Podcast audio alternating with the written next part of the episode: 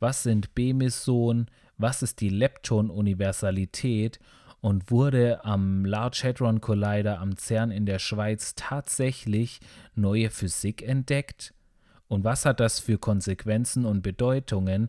Und wie kann man überhaupt feststellen, ob es sich bei, einer solch, bei solchen Ergebnissen um eine Entdeckung gehandelt hat? Dies und mehr erfahrt ihr in der heutigen Episode. Ich bin Josua Göcking und ihr hört den Sci Faith Podcast.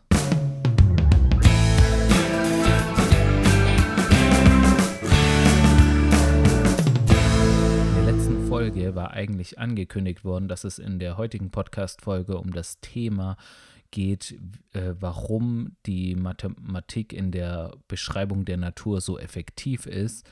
Äh, dieses Thema habe ich zunächst mal verschoben, weil es hat jetzt ein interessant, eine interessante Veröffentlichung von der LHCB Group gegeben, die ähm, einfach eine, äh, Ergebnisse präsentiert hat, die möglicherweise auf neue Physik hindeuten.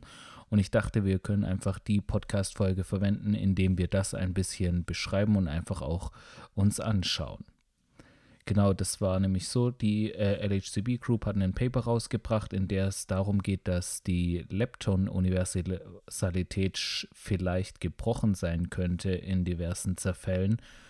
Und was sie sich dabei vor allem anschauen, waren Bottom-Quark-Zerfälle, äh, vor allem von B-Mesonen ähm, also die haben sich B-Mesonen angeschaut und die Zerfälle davon und, über, und in diesen überprüft, ob einfach die Regeln, die wir aus einem Standardmodell kennen, äh, ob die erfüllt sind oder eben nicht. Und wir wollen jetzt uns einfach nochmal kurz wiederholen, was genau denn Mesonen sind. Wir haben ja schon äh, gelernt in den Folgen zur Teilchenphysik, dass es nicht nur die Elektronen gibt, und, äh, sondern dass, dass, es, ähm, dass es auch noch viele weitere Teilchen gibt. Und die Elektronen selbst zum Beispiel äh, gehören zur Familie der Leptonen. Und da gibt es noch zwei weitere äh, Teilchengruppierungen, nämlich die Myonen und die Tau-Teilchen. Und zu jedem dieser Leptonen gibt es ein Neutrino, also es gibt ein Elektroneutrino, es gibt ein Myon-Neutrino und es gibt ein Tau-Neutrino. Die sind ungeladen und die werden beim schwachen Zerfall, der auch für den radioaktiven Zerfall verantwortlich ist, bei der schwachen Kraft werden die äh, kommen, werden auch diese Neutrinos ausgestoßen. Ähm, und dann haben wir ja gesehen, die Protonen und Neutronen, aus denen der Atomkern besteht, die sind äh, selbst äh, Kompositionen aus Quarks, aus drei Quarks in dem Falle. Und solche Quark-Kompositionen nennt man Hadronen. Und von diesen Hadronen gibt es wieder zwei Untergruppierungen oder eigentlich mehr Untergruppierungen, aber vor allem zwei Untergruppierungen, nämlich die Baryonen, was Neutronen und Protonen sind. Also das sind Quarkkompositionen aus drei Quarks. Und es gibt die Mesonen, was äh, Quarkkompositionen aus zwei Quarks sind. Wer sich erinnert, wir hatten bei diesen Quarks war es auch so, dass die, deren, dass die nicht nur eine Ladungsart haben, wie, wie bei der elektrischen Ladung, Plus und Minus, sondern dass es bei ihnen drei Ladungsarten gibt, die durch Farben unterteilt werden. Also Rot, Grün und Blau. Oder die, deren Antifarben, so wie man sie nennt, Anti-Rot, Anti-Grün, Anti-Blau. Und diese Quarkkomposition, also Mesonen, Baryonen, die müssen dann neutral sein unter dieser Farbladung, also im Prinzip weiß. Und äh, die Theorie dahinter besagt, dass ja, wenn du rot, grün und blau hast, dann ergibt es weiß, was neutral wäre. Oder du hast äh, rot und zum Beispiel antirot, was dann auch weiß wäre, weil die, weil die Farbe rot und die Antirot-Farbe sich aufheben und somit äh, ladungsneutrale äh, Teilchen entstehen. Neben den Protonen und Neutronen gibt es jetzt noch viele andere hadronische Kompositionen, die allerdings nicht stabil sind und deswegen schnell zerfallen und deswegen auch äh, bei uns in der Natur selten angetroffen werden. Und äh, eine dieser Kompositionen sind die B-Mesonen, die aus einem B-Quark und einem B-Antiquark äh, bestehen. Und das, das B-Quark ist das Bottom-Quark oder auch Beauty-Quark genannt. Ähm, und die äh, B-Mesonen bestehen einfach aus so einem Teilchen und Antiteilchen von diesem Bottom Quark.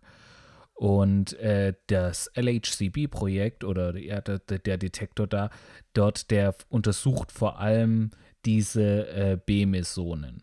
Der Versuch, untersucht vor allem die Teilchen und deren Zerfälle. Grund dafür ist vor allem auch, dass das Bottom Quark das äh, massereichste Quark ist, das äh, in solche, in solche Quark-Kompositionen eingehen kann es gibt zwar noch das bedeutend schwerere Top Quark, aber das ist so, so, so schwer, dass es, bevor es überhaupt hadronisieren kann, also in solche hadronischen Quarkkompositionen äh, gebunden werden kann, ist das Top Quark schon längst zerfallen. Deswegen ist ein solches B-Meson der, eines der schwersten ähm, Mesonen, weil es aus den äh, schwersten Quarks besteht, die in der Lage sind, eine solche Bindung einzugehen und nicht direkt zu zerfallen. Und äh, dadurch, dass sie äh, diese ähm, Eigenschaft haben, ist es auch so, dass sie äh, leichter zu detektieren sind, da sie an einem separaten Verte Vertex als an dem ursprünglichen Einschlagsvertex sind, weil sie einfach ein bisschen, erst wird das B-Meson entstehen und dann bewegt sich das ein Stück und dann werden die B, äh, B-Quarks zerfallen. Also es ist in der Analyse auch einfacher, die Dinge zu detektieren. Und der Grund, warum dieses äh, äh, als schwerste Meson, warum das so interessant ist, ähm, ist natürlich, wir suchen am LHC nach neuer Physik. Also das das äh, ist das, was man inzwischen tut, weil man hat mit dem Higgs-Teilchen hat man ja den letzten Baustein im Standardmodell vervollständigt. Aber wir wissen inzwischen, dass das nicht alles sein kann, weil wir wissen, dass es irgendeine Art von dunkler Materie geben muss, die einfach für diverse Dinge, die wir im astronomischen Messen verantwortlich sein müssen. Wir wissen von diversen anderen Vorkommnissen, wie zum Beispiel, dass es eine Asymmetrie zwischen Materie und Antimaterie geben muss, die dafür gesorgt hat, dass überhaupt etwas existiert äh, und nicht einfach Antimaterie und Materie sich einander direkt wieder ausgelöscht haben. Also es gibt viele offene, ungelöste Fragen, auf die unser Standardmodell keine Antworten findet. Und deswegen wissen wir schon, dass es eine Form von neuer Physik geben muss. Und äh, danach suchen auch die heutigen Detektoren. Und danach sucht auch der LHC. Und ähm, da sind vor allem diese Zerfälle äh, ähm, bedeutsam, weil wenn es neue Teilchen gibt, wenn es irgendeine andere Physik noch gibt, die mit unseren Teilchen wechselwirkt, dann wird sich das ja in irgendwelchen Zerfällen zeigen. Dann würden sich ja, dann ist es ja zu erwarten, dass irgendwelche Zerfälle anders ablaufen, als wir das erwarten würden, weil eben diese Teilchen sich an diesen Zerfällen beteiligen. Diese Teilchen, die wir nicht mit einberechnen, beteiligen sich an Zerfällen und das sollte ja dann die, die Art und Weise, wie dieser Zerfall abläuft, ändern. Entweder die Art, wie schnell so ein Zerfall abläuft oder die Art und Weise, in was zerfallen wird. Und deswegen besteht ein großes Interesse daran, diese Zerfälle zu beobachten und bei massereichen Teilen umso größer, weil die meisten Teilchen, von denen man äh, theorisiert, dass sie existieren könnten, ähm, sind äh, Teilchen, die sehr schwer sind. Und sehr schwere Teilchen werden natürlich auch vor allem in, bei sehr anderen schweren Teilchen eher produziert als bei eher leichteren Teilchen weil es ist zwar theoretisch, also die Quantenfeldtheorie erlaubt sozusagen die Erstellung von virtuellen Teilchen. Das bedeutet, dass der Energieerhaltungssatz in diesen kurzen Zeitabständen nicht eingehalten werden muss und ein relativ leichtes Teilchen quasi ein sehr schweres Teilchen äh, erzeugen kann, das dann aber natürlich nur sehr kurz existieren darf und wieder in irgendwas anderes zerfallen muss.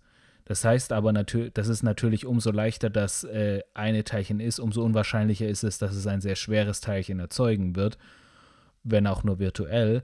Und somit ist es, umso schwerer das Teilchen ist, umso wahrscheinlicher ist es, dass solche Teilchen in diesen Prozessen erzeugt werden.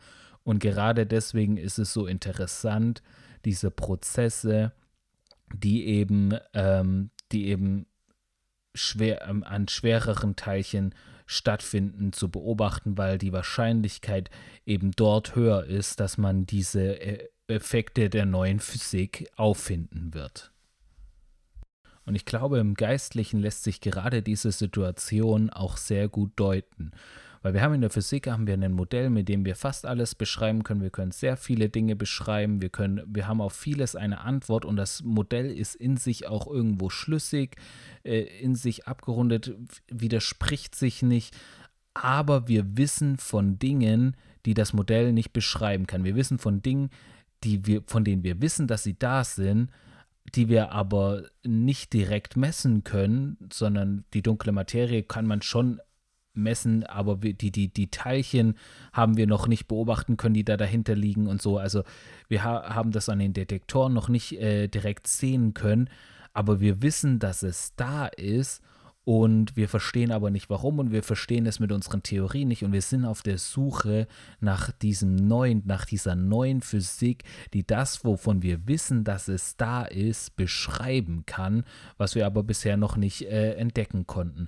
Und ich glaube, im Geistlichen ist es auch so, dass wir, dass, dass viele einfach, glaube ich, einfach mit ihrem Glauben so sind. Ich glaube, man, viele wissen, dass es mehr gibt. Viele wissen, dass es mehr gibt als das, was wir in unserem Natürlichen sehen, als das, was wir mit unserem natürlichen Sinn wahrnehmen, als das, was wir hier auf Erden leben. Und auch wenn wir das, was, was wir hier auf der Erde haben, im physikalischen und auch äh, darüber hinaus gut beschreiben und verstehen können, wissen wir dennoch, dass es da noch mehr gibt und gibt es einfach Dinge, die wir äh, mit diesem Verständnis, das wir haben, soweit das auch geht, trotzdem nicht verstehen können, aber wir wissen trotzdem, dass es da ist. Wir wissen trotzdem, dass es real ist. Und ich glaube, so ist es echt mit dem Glauben, weil der Glauben ist ein Wissen, da gibt es mehr als das, was ich mit meinen natürlichen Sinnen sehe. Es ist ein Wissen, da gibt es mehr als das, was ich im Natürlichen erkennen kann. Und äh, ist der viele machen sich dann auf die Suche, das zu finden. Und ich glaube, der, die, der, das Ziel ist einfach, oder wo wir das einfach finden, ist in Jesus Christus. Da, da finden wir wirklich das mehr, wonach wir suchen. Da finden wir wirklich das mehr, wonach wir uns sehen. Und da finden wir auch wirklich die Antworten auf diese Fragen, die wir uns stellen und die wir mit diesen natürlichen Mitteln nicht beantworten können. Diese neue Physik werden wir vielleicht in einem wissenschaftlichen Bereich irgendwann entdecken und beschreiben können und dann wird, wird sich das auch da so schließen. Aber, äh, aber dann werden auch neue Fragen aufkommen, die wir dann nicht beschreiben können. Aber ich glaube, im Glauben ist es halt wirklich so, dass wir einfach mit diesen, mit unserem natürlichen Sinn, mit dem, unserem natürlichen Wesen das gar nicht erfassen können und wirklich in dieser Welt des Glaubens eintreten müssen und auf Gott vertrauen müssen, dass er uns da mehr und mehr hineinführt und dass einfach wir diesem Wissen, dass es da mehr gibt als das, was wir mit unserem natürlichen Sinn erkennen können, einfach vertrauen können und einfach Schritte gehen, um dieses, das, was uns Gott dann zeigen möchte, mehr und mehr zu erkennen.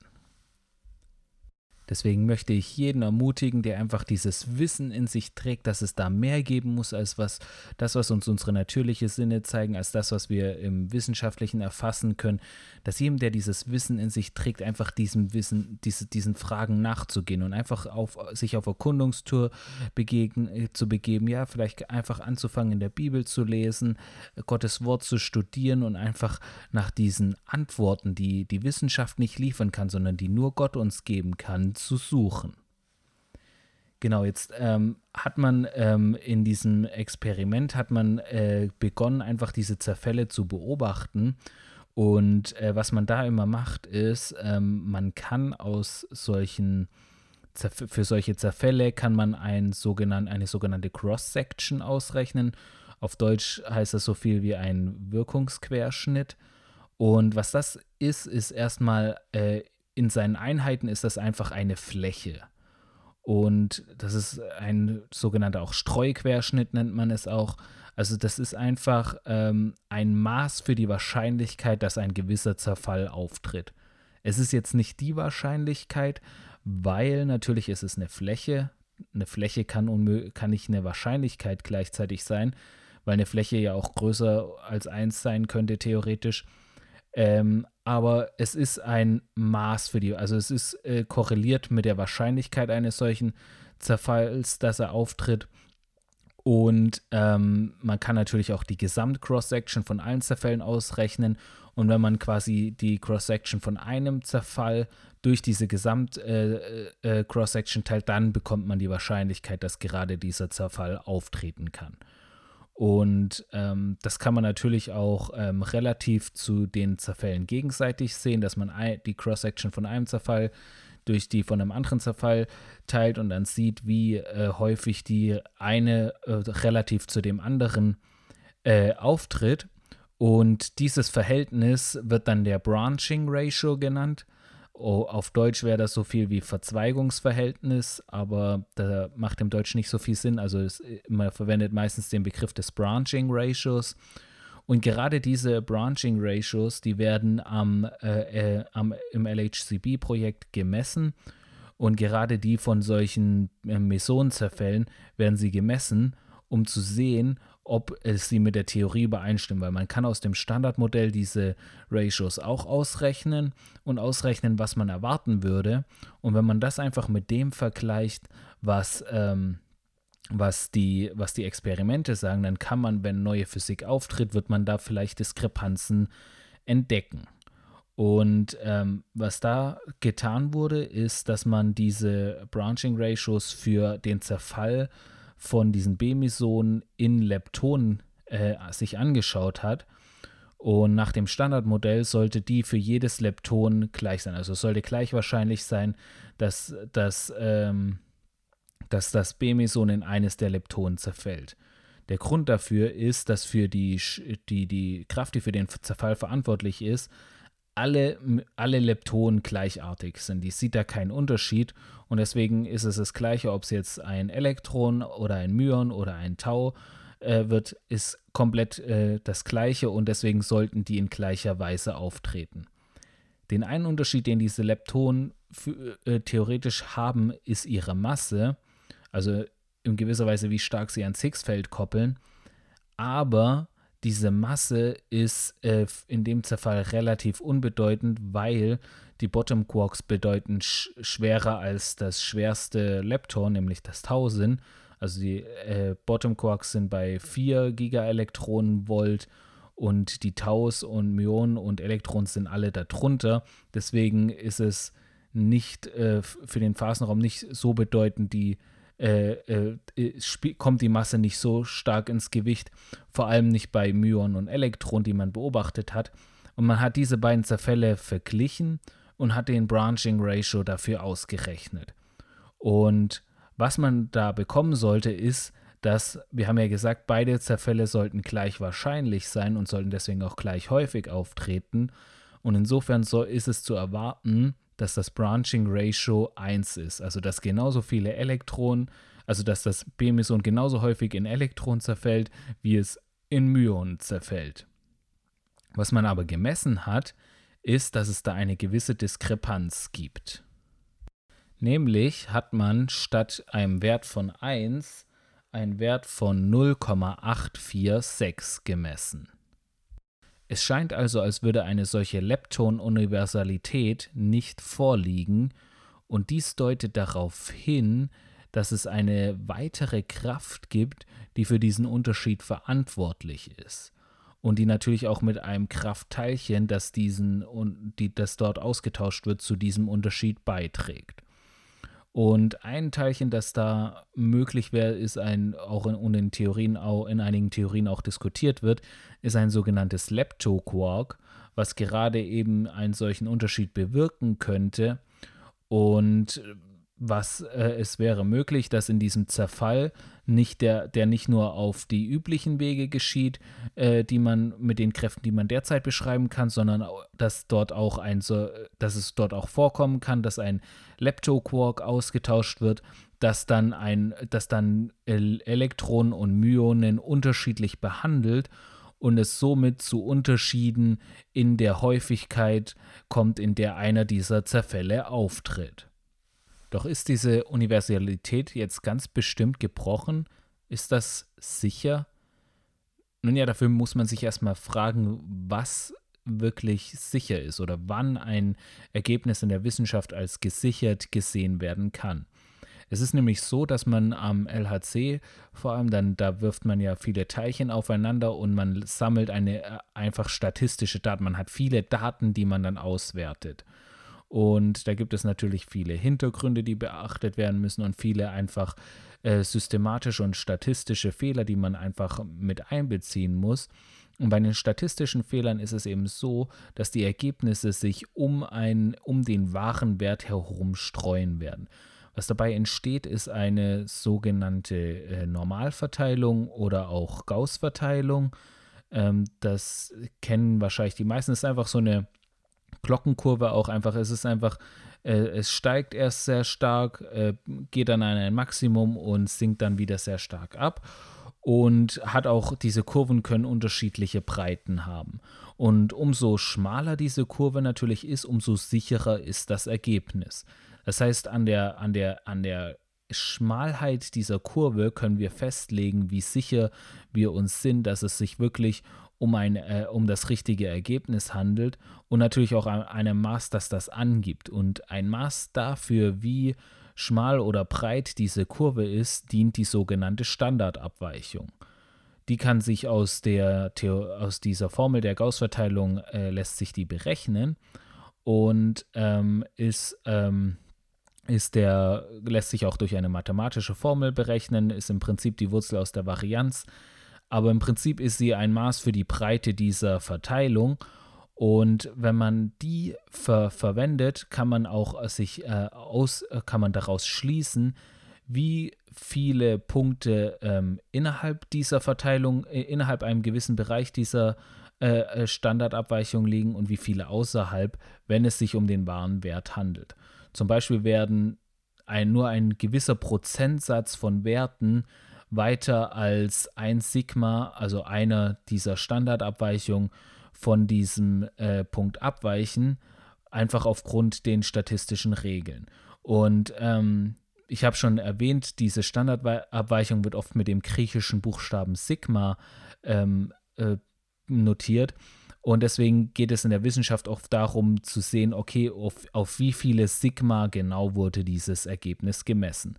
Wir wollen uns anschauen, was das genau bedeutet.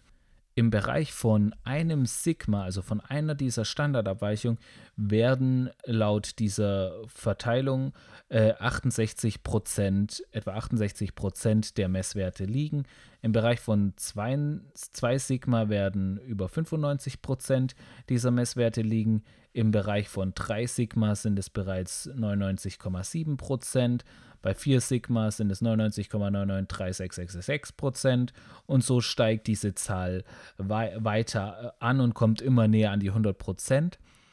Und es ist so, man wird natürlich erst im Unendlichen wirklich an die ganzen 100 Prozent kommen. Deswegen muss man hier einen Abstrich machen, ab wann man sich sicher genug ist, dass es sich um ein sicheres Ergebnis handelt. Und wenn man sich das so anschaut, könnte man ja schon denken, ja, 3 Sigma, 99,7 Prozent, das klingt relativ sicher. Äh, was bedeutet das genau? Das bedeutet, dass äh, die Wahrscheinlichkeit, dass ich einen Wert außerhalb dieses Bereiches von 3 Sigma finde, das ein weit weiter abweicht, muss kleiner als 0,3 Prozent sein.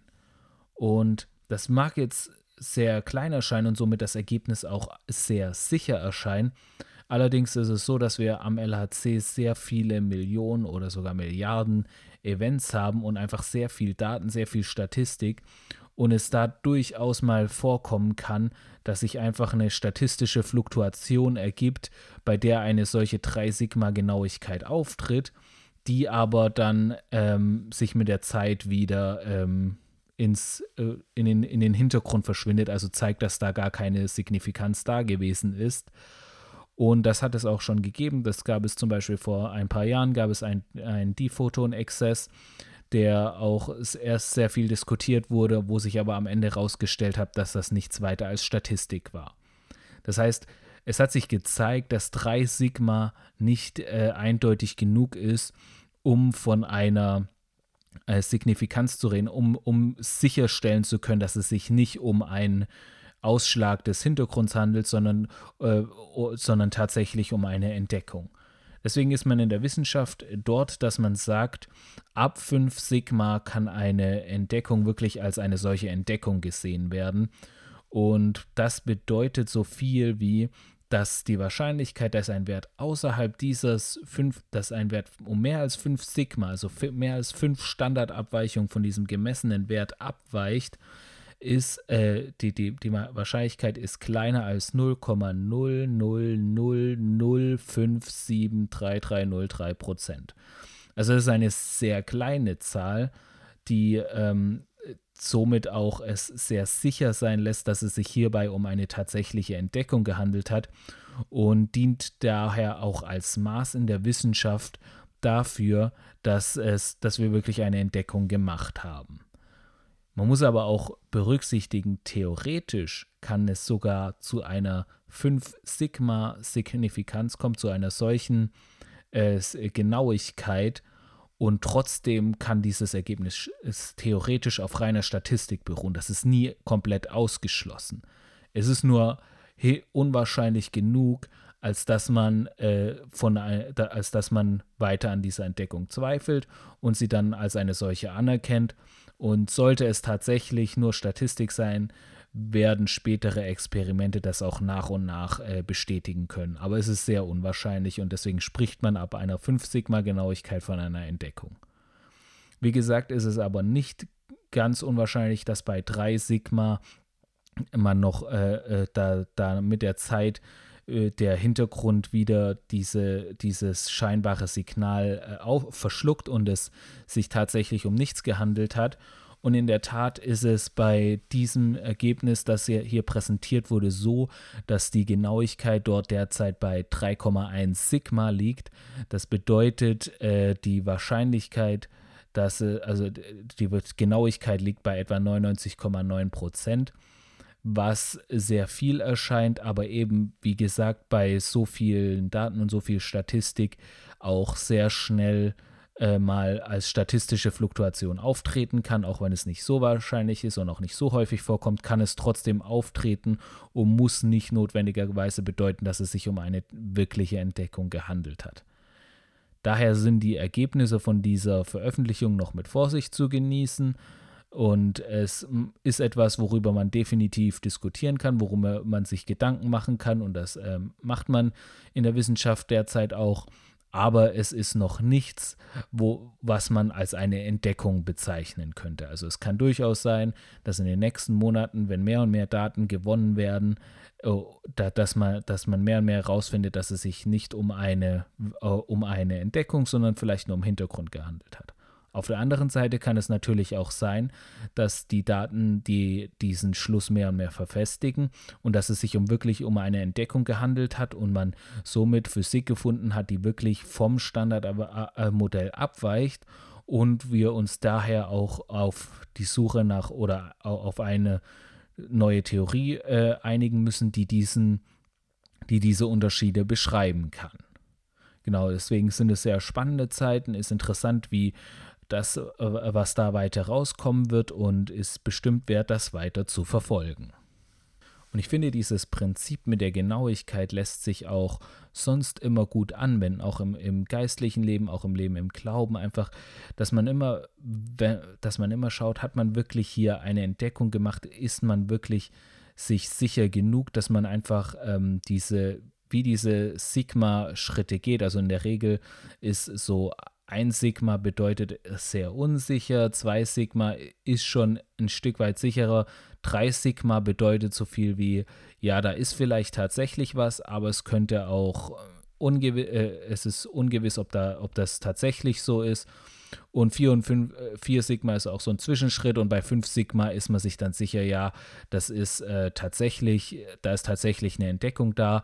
Und ich glaube, im, im eigenen Leben, wenn man sich über, wenn man Entscheidungen treffen muss, wenn man sich Dingen sicher werden muss, ist es, glaube ich, echt einfach auch ein guter Ansatz, einfach, einfach das erstmal auf sich wirken zu lassen, nach und nach äh, zu sehen, äh, äh was so das Für und Wider ist und auch natürlich, wie die innere Sicherheit ist und einfach auch ähm, abzuwarten äh, und auch, äh, auch zu, zu checken, auf welchem Ebene der Genauigkeit man sich befindet. Ob man, ob man sich schon auf eine, einer Genauigkeit von 1 Sigma, 2 Sigma, 3 Sigma, 4 Sigma, 5 Sigma befindet, wo man sich da einstuft, wie sicher man sich in, in der Entscheidung ist. Ich denke, das ist auch, äh, wenn, wenn wir uns, äh, natürlich wollen wir uns in unserem Glauben sicher sein, wenn man sich nach dem Glauben ausstreckt, wenn wir, wie, wie wir gehört haben, wenn man dieses Wissen hat, dass es da mehr geben muss als äh, einfach das, was wir in unserem natürlichen sehen und erleben können, ist es einfach wichtig, mehr und mehr zu dieser Sicherheit zu gelangen und einfach auch wirklich wichtig, äh, wenn man solche Entscheidungen und äh, äh Entscheidungen treffen möchte, einfach zu wissen, dass man bei einer solchen 5 Sigma Genauigkeit sozusagen ist, dass man wirklich ge, ge, genügend Sicherheit in dem Ganzen, was man dort tun will, hat und dass man es auch, auch äh, es ist ja ein Stück weit auch, äh, bedeutet diese Genauigkeit ja auch, ist ein Stück weit ja auch ein Schauen darauf, wie unwahrscheinlich ist es denn, dass es nicht so ist. Und vielleicht auch, wenn man in solchen Situationen ist, einfach auch zu schauen, ja, wie unwahrscheinlich ist es denn, dass es, äh, dass es Gott nicht gibt, zum Beispiel, wenn man in, über eine solche Frage, aus solchen Frage steht.